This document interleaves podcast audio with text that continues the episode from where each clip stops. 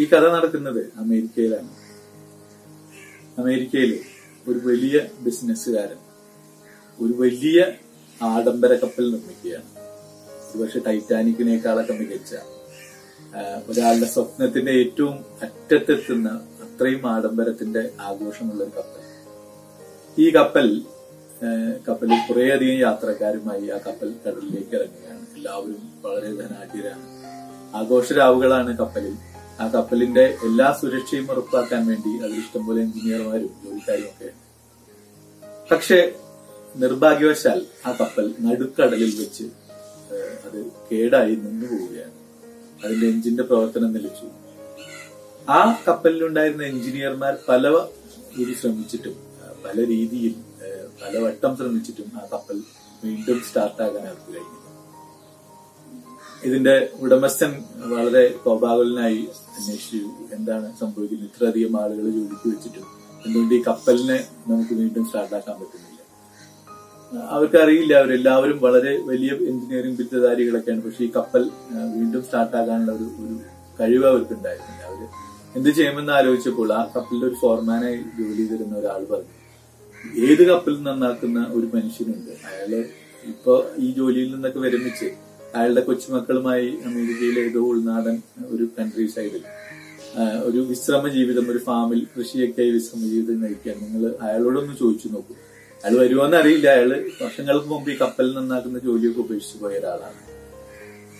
എത്ര പണം വേണമെങ്കിൽ നൽകാൻ തയ്യാറാണ് അതിന്റെ ഉടമസ്ഥൻ? അയാളുടൻ തന്നെ അയാളുടെ ആളുകളെ വിട്ട് ഈ ഈ കപ്പൽ മെക്കാനിക്കിനെ കോണ്ടാക്ട് ചെയ്യുകയും അദ്ദേഹത്തെ പലവട്ടം നിർബന്ധിച്ചിട്ടും അയാൾ പറഞ്ഞു ഇല്ല ഞാനിതൊക്കെ അവസാനിപ്പിച്ചു. വളരെ സമാധാനമായി കരയിൽ എന്റെ കൊച്ചുമക്കളോടൊപ്പം കൃഷിയൊക്കെ ചെയ്ത് ജീവിക്കായിട്ട് ഞാൻ വരുന്നില്ല.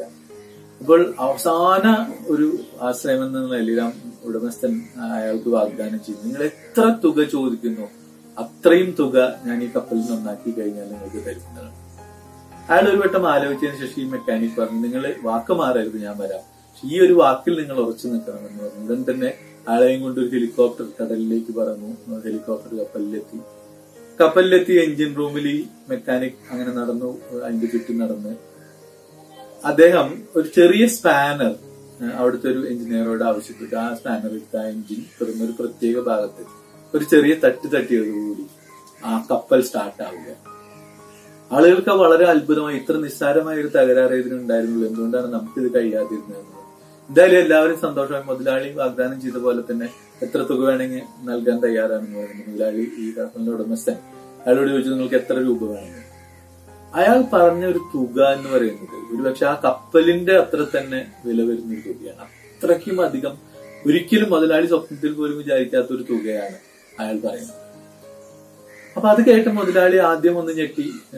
എന്നാലും അയാൾ അത്രയും വലിയൊരു ധനാട്യനാണ് അയാൾക്കത് അഫോർഡ് ചെയ്യാൻ പറ്റുന്ന പറ്റാത്ത ഒരു പണമല്ലാത്തത് കൊണ്ട് തന്നെ എല്ലാ വകുപ്പുകളും ചേർത്ത് ഒരു ബില്ല് തരാനായിട്ട് മുതലാളി ആ കപ്പൽ മെക്കാനിക്കിനോട് ആവശ്യപ്പെട്ടു.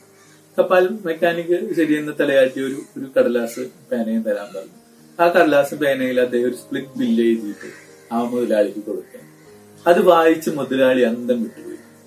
കാരണം കപ്പൽ നന്നാക്കാനായിട്ട് ആകെ ഒരു ഡോളർ മാത്രമാണ് മുതൽ ആ കപ്പൽ മെക്കാനിക്ക് അദ്ദേഹത്തിന്റെ ചാർജായിട്ട് എഴുതിയത്. ബാക്കി ഉള്ള മുഴുവൻ തുകയും ആ വലിയ തുകയുടെ ഒരു ഡോളർ ഒഴിച്ച് ബാക്കിയുള്ള മുഴുവൻ തുകയും അദ്ദേഹം കൊള്ളിച്ചിരുന്നത് ഒറ്റ ഹെഡിന്റെ താഴെയാണ്. നോയിങ് വേർ ടു ടാപ്പ് എവിടെയാണ് പൊട്ടുന്നത് അല്ലെങ്കിൽ എവിടെയാണ് നന്നാക്കുന്നതെന്ന് അറിയാനുള്ള ആ ഒറ്റ കഴിവിന് വേണ്ടിയിട്ടാണ് അദ്ദേഹം ബാക്കി മുഴുവൻ തുകയും ആ ഒരു ബില്ലിൽ ഉൾക്കൊള്ളിച്ചത്. ഇതിൽ ഈ സത്യത്തിൽ ഈ കഥ ഞാൻ എന്റെ കുട്ടികളോട് പറയാറുണ്ട് ഒപ്പം ജോലി ചെയ്യുന്നവരോട് പറയാറുണ്ട്. ഒരു ദിവസം കൊണ്ടോ രണ്ടു ദിവസം കൊണ്ടോ ആർജിച്ച ഒരു കഴിവല്ല. ആ മനുഷ്യന് കപ്പൽ നന്നാകാൻ. അയാളുടെ ഒരു ആയുസ് മുഴുവൻ അയാളുടെ ഒരു ജീവിതത്തിന്റെ നല്ല കാലം മുഴുവൻ കപ്പലുകളിൽ ജീവിച്ചും നന്നാക്കിയും പണിയെടുത്തുമാണ് അദ്ദേഹം ആ കരുത്ത് ആർജിക്കുന്നത്. ഒരു ഒറ്റ നിമിഷം കൊണ്ട് നന്നാക്കി. ഒരു കലാകാരനും അങ്ങനെ തന്നെയാണ്. ആ കലാകാരന്റെ ഒരു കലയ്ക്ക് വിലയിടുമ്പോൾ അഞ്ചു മിനിറ്റ് കൊണ്ട് വരച്ച ചിത്രത്തിന് നമ്മൾ അമ്പത് രൂപ വിലയിടുമ്പോൾ അയാൾ പറയുന്ന അയാൾ അയാളുടെ ജീവിതത്തിന് അമ്പത് വർഷം കൊണ്ട് പ്രയത്നം കൊണ്ടാണ് ഈ ഒരു ഒരു കല ആർജിച്ചെടുക്കുന്നത് അതിന് ഒരിക്കലും നമുക്ക് വിലയിടാൻ പറ്റില്ല. അതുകൊണ്ട് തന്നെ ഈ ഒരു ഒറ്റ എവിടെ കൊട്ടണമെന്ന് അറിയാനുള്ള ആ ഒരു കരുത്ത് അയാൾ ആർജിച്ചത് വർഷങ്ങളുടെ പ്രയത്നം കൊണ്ടാണ്. അതിനൊരിക്കലും നമുക്ക് വിലയിടാൻ